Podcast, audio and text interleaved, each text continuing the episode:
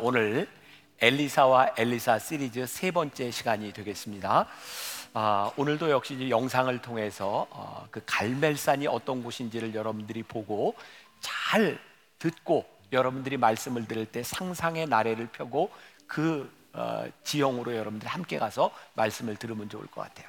자, 오늘 우리에게 주신 하나님의 말씀은 열왕기상 18장 41절에서 46절입니다. 엘리야가 아합에게 이르되 올라가서 먹고 마시소서 큰 빗소리가 있나이다. 아합이 먹고 마시러 올라가니라. 엘리야가 갈멜산 꼭대기로 올라가서 땅에 꿇어 엎드려 그의 얼굴을 무릎 사이에 놓고 그의 사양에게 이르되 올라가 바다 쪽을 바라보라. 그가 올라가 바라보고 말하되 아무것도 없나이다. 이르되 일곱 번까지 다시 가라. 일곱 번째 이르러서는 그가 말하되 바다에서 사람의 손만한 작은 구름이 일어나나이다. 이르되 올라가 야합에게 말하기를 비에 막히지 아니하도록 마차를 갖추고 내려가소서 하라 하니라. 조금 후에 구름과 바람이 일어나 하늘이 캄캄해지며 큰 비가 내리는지라 아합이 마차를 타고 이스라엘로 가니 여호와의 능력이 엘리야에게 임함에 그가 허리를 동이고 이스라엘로 들어가는 곳까지 아합 앞에서 달려갔더라. 이는 살아계신 하나님의 말씀입니다. 아멘. 자, 제가 이제 오늘 여기에서 갈멜산에서 하는 설교는 엘리야 부분에 있어서 전체 시리즈로 보면 이제 세 번째 설교입니다. 요번이 요 자리가 엘리야가 갈멜산에서 아, 이방 선지자들과 이렇게 싸웠던. 어, 근데 우리들의 성경을 볼 때 제가 설교 시간에 그런 얘기 자주 하죠. 여러분 상상의 나래를 펴고 그때로 우리들이 한번 이렇게 가보는 거예요. 자, 이제 드디어 엘리야의 본격적인 활동이 시작됩니다. 사르밧에서 이스라엘로 돌아가라는 하나님의 말씀에 순종해 담대히 아합 왕 앞에 선 엘리야. 국민들을 잘 먹고 잘 살게 해주고 그리고 국방도 대단했고 경제력도 대단했던 그 왕을 왜 성경에서는 악한 왕이라고 불렀을까요? 아합하면 항상 세트로 쫓아오는 사람 있잖아요. 누구죠? 이세벨이에요. 이세벨. 자, 이세벨이 살던 땅이 어디냐면요. 페니키아 땅이었습니다. 근데 이 페니키아가 배는 잘 타고 무역도 잘하고 군사력도 뛰어난데 안정적으로 육지에서 곡물을 공급해주는 자원이 없는 거예요. 그래서 페니키아 왕이 머리를 쓴 것이 무엇이냐? 북왕국의 왕을 사위로 삼자. 왜냐하면 이 북왕국의 땅 중에 여기 앞에 보시면 이스라엘 평야. 정말 딱 봐도 농토가 너무 좋아 보이죠? 그래서 어, 아합에게 한 말이 뭐냐? 야, 내가 우리 딸 보내고 너는 우리한테 꾸준히 먹을 걸 제공해줘. 대신에 너희들의 군사력, 너희들의 경제력 이거 우리가 책임져 줄게. 강대국과 약소국이 서로 결혼 동맹을 맺으면 이게 평등한 관계가 될 수가 없겠죠. 내가 이 강국 이세벨의 아버지의 나라를 섬깁니다 라는 것을 갖다가 반드시 보여주어야 돼요. 그 나라의 신을 우리 성전에 가지고 와서 아침 저녁으로 그들의 신에게 제사를 하는 거예요. 그러면 이 페니키아와 아람 지역의 가장 큰 최고의 신의 이름이 무엇이냐? 바알입니다. 그런데 이 바알 신이 어떤 신이냐? 천둥 번개의 신입니다. 그런데 이 바알 신이 아내가 있었어요. 아세라였어요. 그럼 아세라는 어떤 신이냐? 대지의 여신이고 풍요의 여신이에요. 하늘에서 남편인 바알은 비를 내리고 그 비를 받아서 아내인 아세라는 수태를 해가지고 지금 풍요로운 이런 그 곡물을 낸다. 이게 엘리야와 하나님의 입장에서는 이게 어이가 없는 거죠. 그래서 어떻게 했냐? 3년간 가뭄이 있게 했죠. 그는 그동안 수많은 하나님의 선지자를 죽였던 아합과 이세벨에게 담대히 하나님의 말씀을 전하며 마치 도박과도 같은 바알, 아세라 선지자들과의 대결을 제안합니다. 850대 1 무모해 보이는 확률임에도 이스라엘 민족을 위해 도전하고 비를 내려주시기를 기도하는 엘리야의 마음을 오늘 갈멜산에서 함께 느껴보시죠.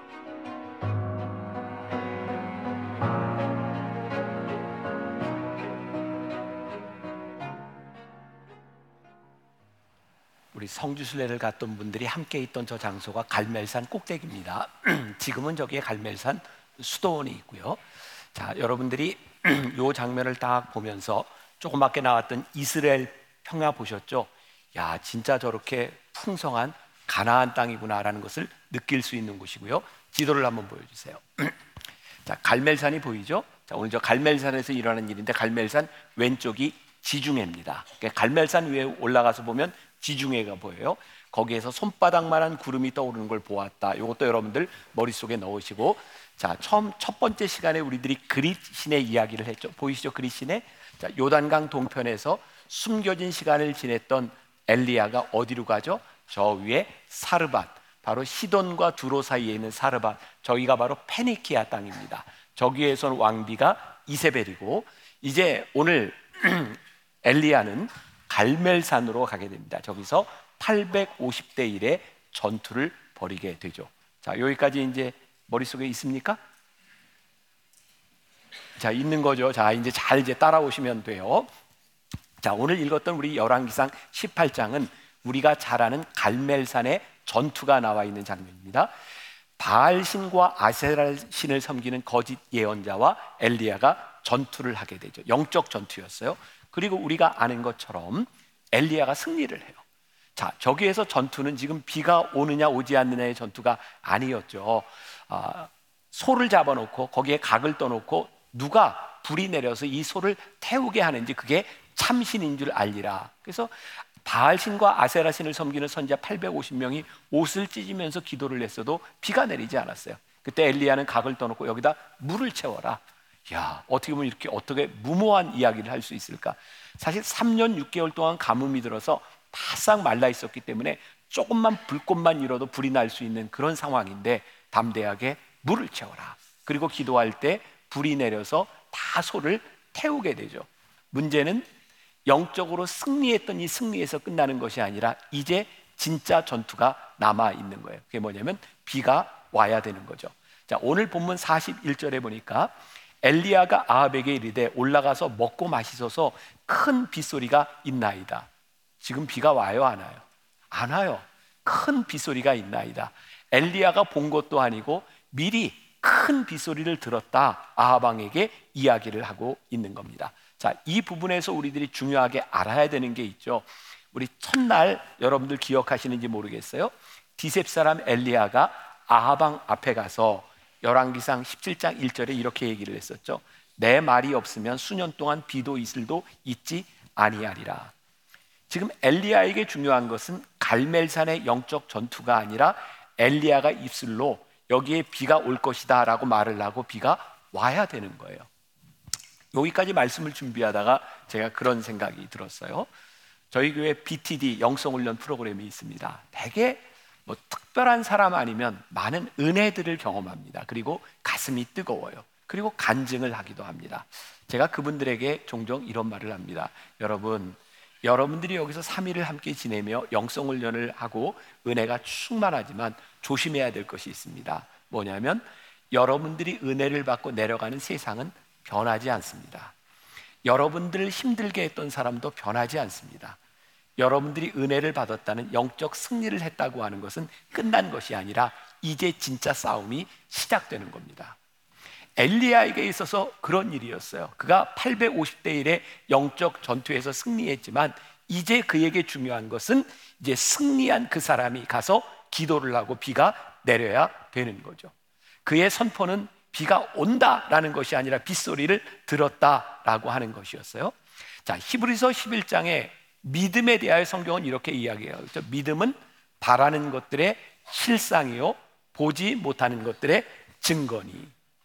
하나님의 살아계심을 믿는 사람들에게 어떻게 믿음을 증거하고 이 믿음이 현실화될 수 있는가? 그게 우리들의 신앙의 숙제이기도 한 거죠.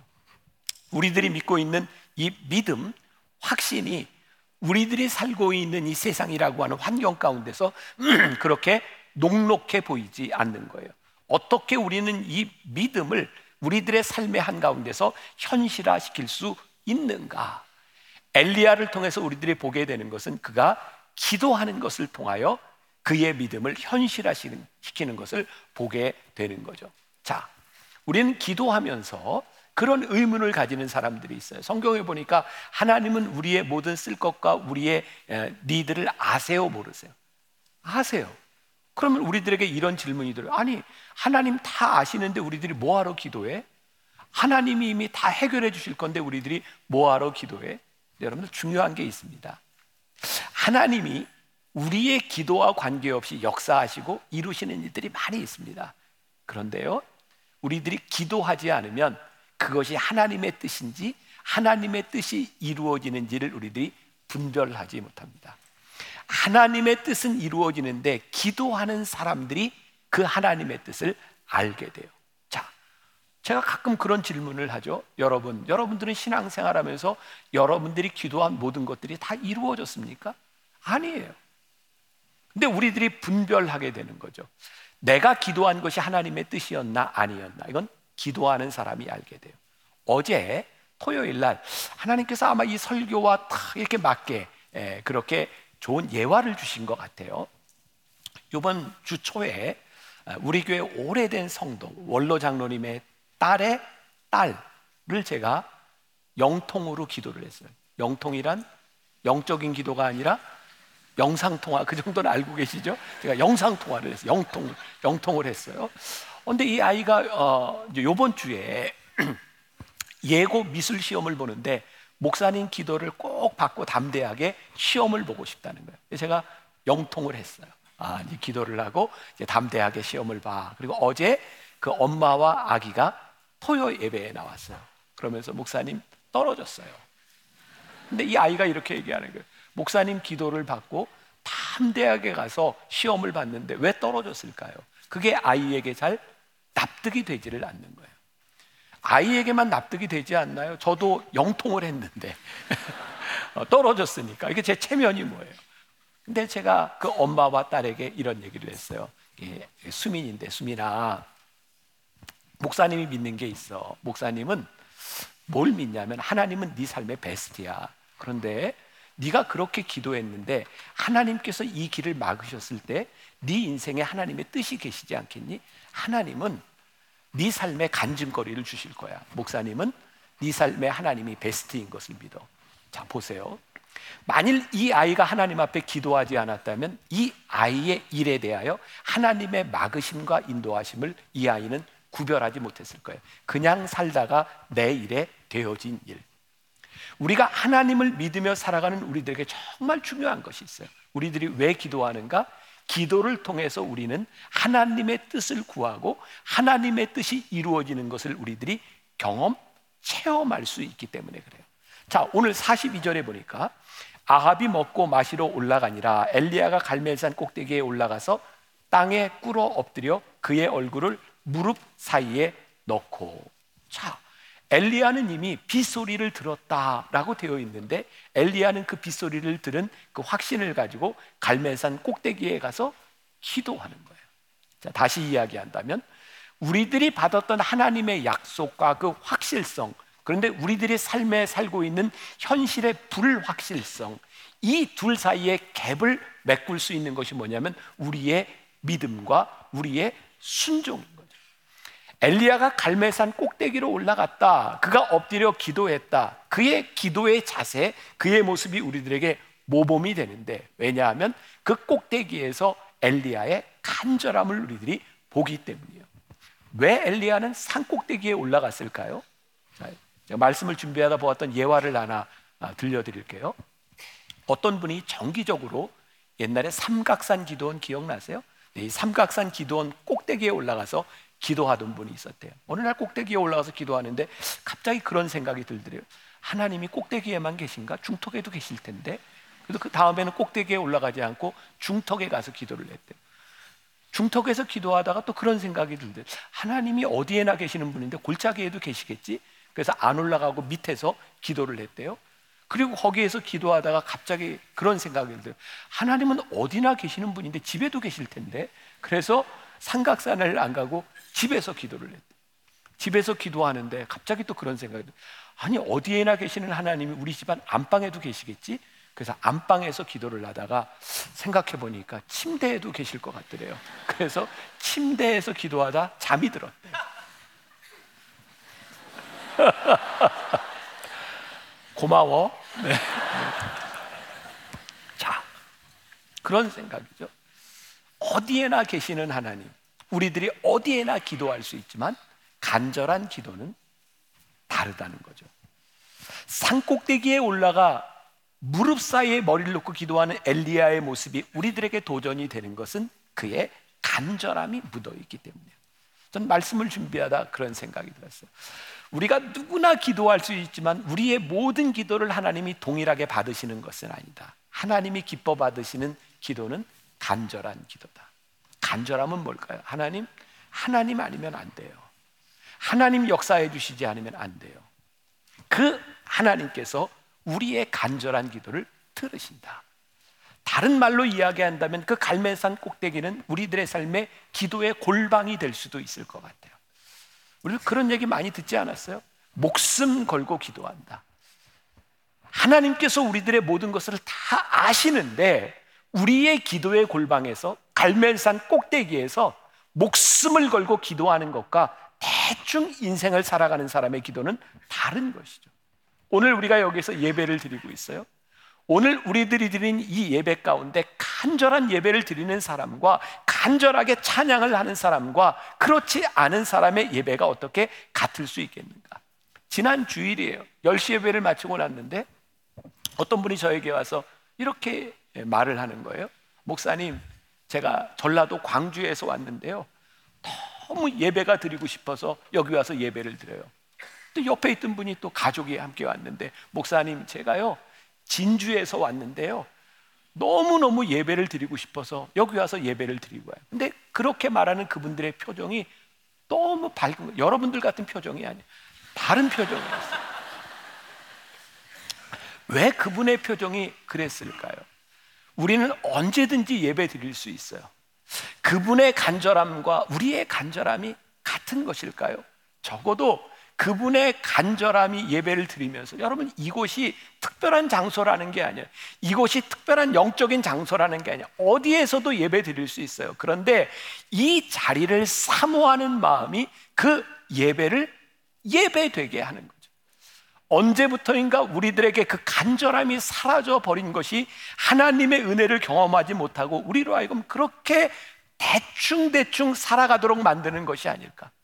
여러분들이 이전에 은혜를 사모하며 우리들의 영적인 골방에서 하나님께 부르짖었던 그 부르짖음이 사라져 가면서 우리들에게 그 감격이 사라지는 것은 아닐까. 저는 우리 변화산 기도를 그렇게 생각하거든요. 아, 왜 1년에 꼭 두 번씩 그렇게 변화산 기도회를 특별한 시기에 그렇게 어렵게 하는 겁니까?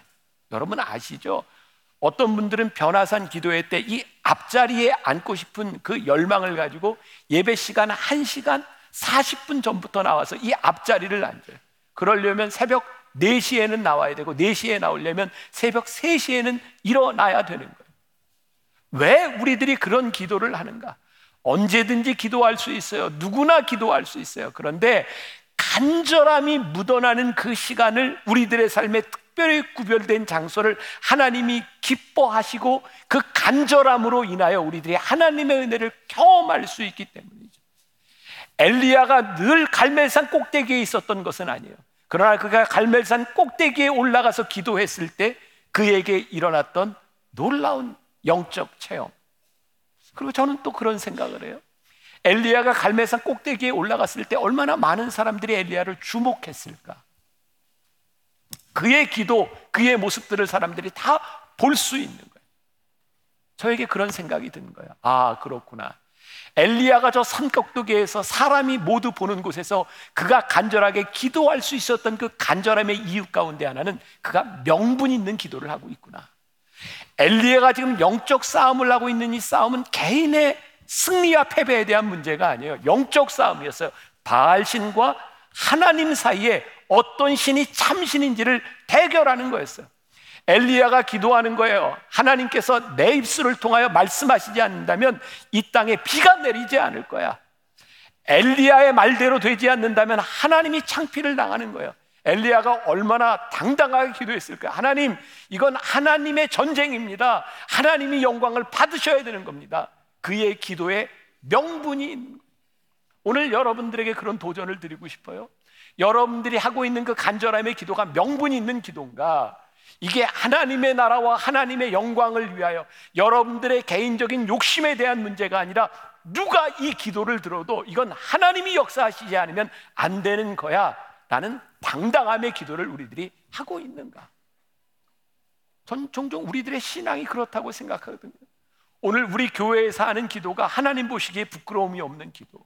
여러분들이 여러분들의 자녀와 여러분들의 삶을 놓고 기도하는 그 기도가 하나님 앞에서 부끄럽지 않은 기도를 할 수 있을 때 우리는 당당하게 갈멜산 꼭대기에서 머리를 무릎 사이에 묻고 우리들이 기도할 수 있지 않을까.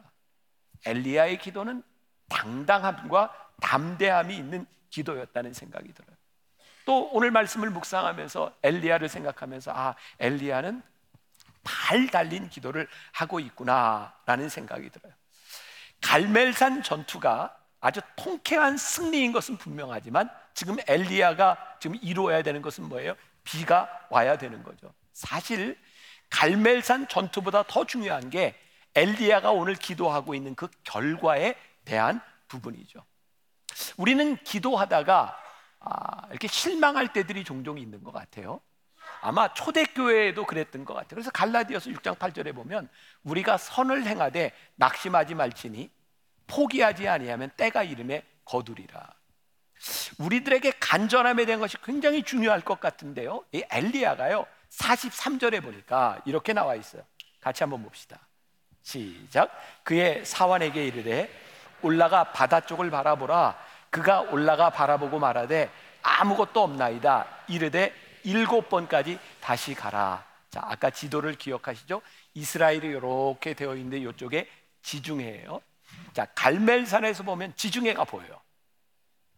그런데요, 이스라엘의 지형과 이 기후를 보면 대개 비는 지중해에서부터 비바람이 불어와서요, 그 구름이 이스라엘 땅에 비를 내립니다. 그래서 지중해 연안은 굉장히 비옥한 땅입니다. 아까 보았던 이스라엘 평야, 샤론 평야처럼 굉장히 예, 비옥한 땅입니다. 그런데 이스라엘 땅이 이렇게 비가 내리고 중간에 오면 유다 고지라 그래서 굉장히 높아요. 그래서 이 비바람이 거기까지 건너가지 못하고 서쪽에다 다 비를 뿌립니다. 그리고 거기를 넘어가면 이제 비가 오지 않는 아주 황량한 조금 더 가면 아라비아 사막이 나오게 되어 있어요. 사람들은 알아요. 저 서쪽에서부터 비가 내린다고 하는 것을. 엘리야가 기도하면 사환에게 이렇게 말을 합니다. 저기 가서 저 지중해에 구름이 오는지 봐라. 근데 뭐라고 얘기하냐면 일곱 번까지 다시 해라. 구름이 안 보인다고 하니까. 자, 그럼 이 상황에서 여러분들은 어떤 상상이 가세요? 엘리야는 믿음이 있는 줄 알았더니 참 안달하고 있구나. 안달하고 있는 모습으로 느껴지세요? 아니면 엘리야의 간절함이 느껴지세요? 저는 이 장면을 보면서 엘리야가 안달하고 있는 것이 아니라 하나님이 역사하시는 것을 빨리 보고 싶은 그의 간절함이 느껴져요. 이건 안달이 아닌 것 같아요. 자, 제가 조금 부끄러운 이야기지만 저는 이제 새벽에 제가 평생 이렇게 살아가던 게 이제 버릇이 돼서 그런지 저는 좀 오래 자고 싶은 게 소원인데 일찍 일어나는 게 이렇게 습관이 돼 있어요. 그래서 뭐 어제도 오늘도 아, 새벽에 일어나서 한 2시간, 2시간 반 정도는 제가 제 나름대로 이제 기도의 골방이 있어요. 새벽에 딱 일어나면 제 아내는 자기 책상으로 가고 저는 제 방 서재로 갑니다. 아, 그 시간이 저에게 참 좋은 시간이에요. 근데 어제는 바로 이렇게 기도하거나 말씀 준비를 한 게 아니라 인터넷을 키고 뭐를 클릭을 했어요. 손흥민 결과가 어떻게 됐나. 너무 궁금한 거예요. 요즘 손흥민이 너무 잘하잖아요. 어, 그래가지고 그냥 조금 기다리면 다 끝나고 결과가 뜰 텐데 그거를 못 기다리고 그를 클릭해 보는 거예요. 끝나고 봐도 아무 문제가 없어요. 끝나고 그 결과를 본다고 결과가 바뀌어지지 않아요. 근데 저에게 지금 어떤 마음이 있어요? 빨리 보고 싶은 거예요. 너무 보고 싶은 거예요. 저에게는 오늘 엘리야의 기도가 그렇게 느껴지는 거예요. 하나님께서 역사하실 거예요. 하나님께서 비를 내리게 하실 거예요. 근데 엘리야가 그걸 빨리 보고 싶은 거예요. 가서 보고 와라. 가서 보고 와라. 그것은 안다람에 대한 문제가 아니라 그가 얼마나 간절하게 하나님의 역사가 일어나기를 기다리고 있었는지를 우리들이 알게 되는 거죠. 왜? 열왕기상 17장 1절에서 디셉 사람 엘리야가 아하방에게 가서 내 말이 내가 하나님의 살아계심을 두고 맹세하노니 내가 말하지 않으면 수년 동안 비도 이슬도 내리지 아니하리라라고 이야기를 했고 18장 1절에서도 많은 날이 지나고 제 3년에 여호와의 말씀이 엘리야에게 임하여 이르시되 너는 가서 아합에게 보이라 내가 비를 지면에 내리리라 하나님이 엘리야를 통해서 말씀하시는 것을 이루겠다고 이야기를 했으니까 그러면 사실 엘리야가 이 선포한 내용이 얼마나 무서운 내용입니까? 비가 오면 살 수 없는 그 지역에서 3년 동안 비가 오지 않으리라고 이야기를 했는데 그가 말한 대로 비가 오지 않았어요. 그 시간이 얼마나 고통스러웠겠습니까? 3년 동안 비가 오지 않으니 모든 사람들이 얼마나 힘든 상황이었겠어요. 근데 이제 하나님께서 엘리야에게 비를 주리라 약속해 주신 거예요. 얼마나 그 약속을 보고 싶었겠어요. 오늘 여러분들에게 도전합니다. 오늘 우리의 믿음에 대하여 도전합니다. 하나님께서 여러분들의 삶에 여러분들을 만날 때 주셨던 그 믿음의 약속들, 우리들이 그것을 지금도 간절하게 붙들고 있는가? 제 아내가 작년인가 재작년에 저한테 그런 얘기를 했어요. 제가 40대 초반, 40대 중반에 만나교회 담임 목사로서 이렇게 설교할 때 제가 지금처럼 세련되지 않았었대요. 어, 지금은 제가 세련됐어요. 어, 어, 말도 잘하지 않아요? 말만 잘하나? 네. 그리고 제가 그때는 설교를 하면서 어, 이게 손을 어떻게 해야 되는지 그래서 뭐 이렇게 주머니에도 손도 넣었다가 우리 어머니한테도 혼나고 설교하는데 이게, 이게 뭐냐 손을 빼고 났더니 이걸 어떻게 해야 될지를 모르겠어요. 어, 그래서 요즘은 자연스럽게 이제 설교하다 뭐 이렇게도 하고 뭐 이렇게도 하고 너무 자연스럽잖아요. 세련됐잖아요. 제 아내가 저한테 하는 얘기가 40대 초반 중반에 내가 지금처럼 세련되지 않았을 때 아내가 제 설교를 들으면 가슴이 뜨거웠대요. 근데 요즘은 말은 잘하는데 가 슴이 별로 뜨겁지 않대요. 그게 저에게 충격. 요즘 제가 20년 전 제가 했던 설교 원고들을 보면서 아 하나님이 그때 나에게 이 뜨거운 마음을 주셨었구나. 이 뜨거움을 회복하는 것이 나에게 큰 문제이구나. 이 엘리야를 바라보면서 그의 간절했던 기도는 그에게 그 뜨거움과 하나님이 주셨던 그 약속이 그에게 남아 있기 때문에 그 뜨거움과 간절함으로 그가 기도하지 않았을까? 머리를 두 무릎 사이에 놓고 간절히 기도하며 일곱 번씩이나 다시 가라, 다시 가라라고만 했던 그 기도는 의심의 기도가 아니라 간절한 기도였다. 자, 이제 사환이 이야기합니다. 저기 지중해 바다로부터 손바닥만한 구름이 떠올랐나이다. 전 이거 기가 막힌 부분이라고 생각하거든요. 만일 엘리야가 그렇게 간절하게 기도하지 않았다면 손바닥만한, 손바닥만한 구름은 그에게 그냥 지나쳐 버리는 일이 될 수도 있었을까요? 엘리야가 간절히 기도하고 있을 때 손바닥만한 구름이 떠오를 때 그가 알았어요. 하나님께서 비를 주시는구나. 아마 그 시대에 동시대에 살고 있었던 모든 사람들이 하나님의 역사하심을 깨닫지 못했을 때 엘리야는 하나님이 하시는 일을 가장 먼저 보았던 사람. 자, 다시 이야기해요. 우리가 어떤 기도를 하든 하나님은 하나님의 뜻을 이루실 뿐이고 모든 것을 아시는 하나님께서 행하실 거예요. 중요한 것은 기도하지 않으면 하나님의 뜻이 보이지 않는다. 손바닥만한 구름이 떠올라도 그게 무엇의 징조인지를 모른다. 하나님의 뜻을 모르는 사람들에게는 감격이 없는 거예요. 엘리야를 통해서 우리들에게 주시는 도전이 뭐예요? 우리들이 갈멜산 꼭대기에서 우리들이 기도의 장소에서 우리들이 기도할 때 우리들의 삶을 역사하시는 그 징조와 하나님의 인도하심을 볼 수 있는 것 그게 우리들에게 큰 축복이다.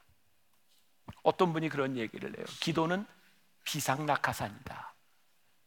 그분에게 기도는 늘 우리들의 인생에 비상시가 되면 기도하는 기도하면 우리들이 구원을 받는 비상낙하산이다. 제가 속으로 그랬어요. 낙하산이나 타라. 언제까지 비상 낙하산이나 타는 인생을 살겠습니까? 우리들의 인생에 위기가 올 때마다 기도하며 그냥 나를 구원해 주시는 분 그렇게만 하나님을 믿고 살아갈 것인가? 우리들의 삶에 우리를 역사하시는 우리들의 삶에 생생하게 역사하시는 손바닥만한 구름이 일어나는 것을 영적인 징조를 볼 수 있는 사람이 될 수 있는 것인가?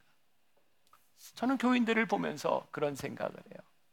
봉사의 끈이 긴 사람, 기도의 끈이 긴 사람, 그 질긴 사람이 하나님의 역사를 경험합니다. 우리들 속에 그 뜨거움이 남아 있는 사람들.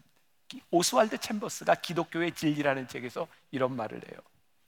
우리가 기도하지 않는 이유는 예수님의 능력과 말씀을 믿지 않기 때문입니다. 또한 교만이나 영적 안일함에 빠질 때도 기도하지 않습니다. 우리는 노동을 싫어합니다. 논쟁하는 것이나 남을 가르치는 일을 좋아하지만 기도의 노동은 싫어합니다.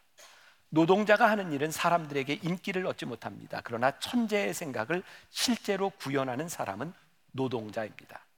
이처럼 주님의 생각을 구현하는 자는 기도라는 노동을 하는 성도입니다. 삶 가운데 하나님을 둘째로 두는 성도는 기도할 시간을 쉽게 첫째로 두는 성도는 기도할 시간을 쉽게 갖습니다. 기도할 시간이 없다고 핑계 대지 않습니다. 히브리서 11장 6절에 이런 말씀이 있어요. 믿음이 없이는 하나님을 기쁘시게 못하나니 하나님께 나아가는 자는 반드시 그가 계신 것과 또한 그가 자기를 찾는 자들에게 상 주시는 이심을 믿어야 할지니라. 놀랍잖아요. 우리들에게 상 주시는 이심을 믿기 때문에 우리들이 기도하는 거예요. 기도는 쉽지 않습니다. 근데 기도를 통하여 우리들이 놀라운 은혜와 감격을 경험합니다. 오늘 여러분들에게 주는 도전입니다. 오늘 우리의 기도의 골방이 만들어지기를 우리들의 기도에 갈멜산이 있었으면 좋겠다. 우리들의 삶에요 축복이 쉽게 오는 것은 대부분 유혹일 때가 많습니다. 우리들의 삶의 축복이요 우리의 기도를 통해서 어렵게 얻어내는 하나님의 역사하심을 경험하는 것 우리들에게 너무너무 중요한 일이라고 생각해요. 오늘 여러분들에게 제가 영적 도전을 드립니다. 이번 한 주간 여러분들의 삶에 기도의 골방, 갈멜산이 있었으면 좋겠습니다. 그리고 그렇게 하나님 앞에 기도하며 살았던 여러분들의 삶의 표정들이 예배자의 표정들이 오늘과 같은 표정이 아니라 정말 감격적인 표정을 가지고 하나님이 내 삶에 이렇게 역사하셨어. 하나님이 내 가슴을 뛰게 하셨어. 내가 안다라는 기도가 아니라 간절함으로 내가 살았어. 그리고 여러분들 인생에 떠오르는 손바닥만한 구름, 와, 하나님께서 내 삶의 손바닥만한 구름을 보게 하셨어. 그게 여러분들의 삶의 확신이 되어서 선포할 수 있는 사람들이 되었으면 좋겠습니다. 저도 엘리야도 우리와 성정이 같은 사람이라. 야, 내가 손흥민 축구에 대한 그런 간절함만큼만 가지고 어, 하나님 앞에 우리의 인생의 간절함을 가지고 기도할 수 있으면 좋겠다. 우리들의 삶의 우선순위가 무엇인지를 아는 사람은 기도할 수 있겠다. 이번 한 주 우리 한번 이 세상 한가운데서 우리들에게 주신 확신을 이 현실 한가운데서 믿음으로 메우는 여러분들이 되었으면 좋겠습니다. 우리 그렇게 한 주를 승리합시다. 그 정도 아멘 가지고 승리가 안 될 것 같아요. 우리 한 주간 승리합시다. 기도의 갈멜산에 올라가 봅시다. 영적인 기도의 골방을 만들어 봅시다. 승리한 모습으로 다음 주에 모일 수 있기를 간절히 소원합니다. 우리 같이 비준비하시니 찬양하면서 여러분들 마음에 결단하는 기도를 함께 하면 좋을 것 같아요. 우리 주는 위대하며 능력이 많으시도다 그의 지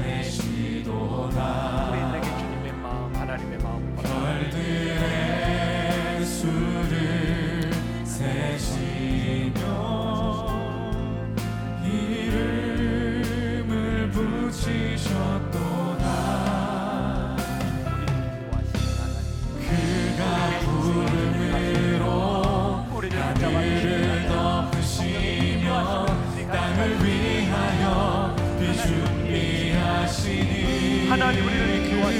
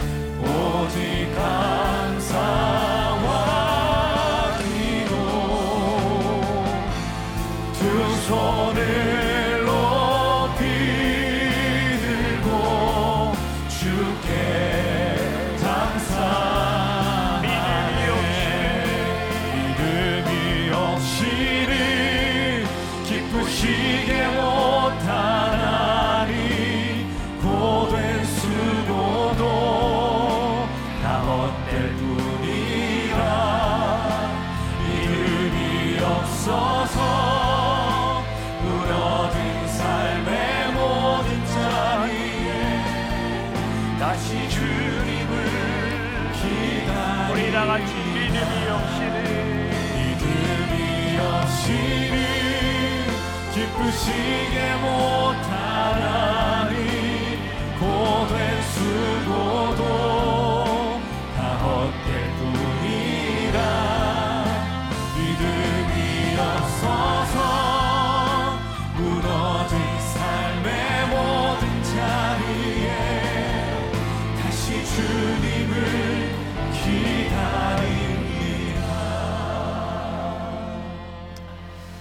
지금은 우리 주 예수 그리스도의 은혜와 하나님 아버지의 무한하신 사랑과 성령의 인도하심이 갈멜산 꼭대기에서 우리도 기도의 골방을 만들겠습니다.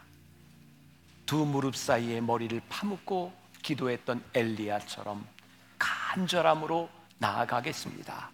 다짐하며 나가는 당신의 사랑하는 모든 백성들 위해 지금부터 영원까지 함께 하시기를 간절히 축원하옵나이다. 아멘.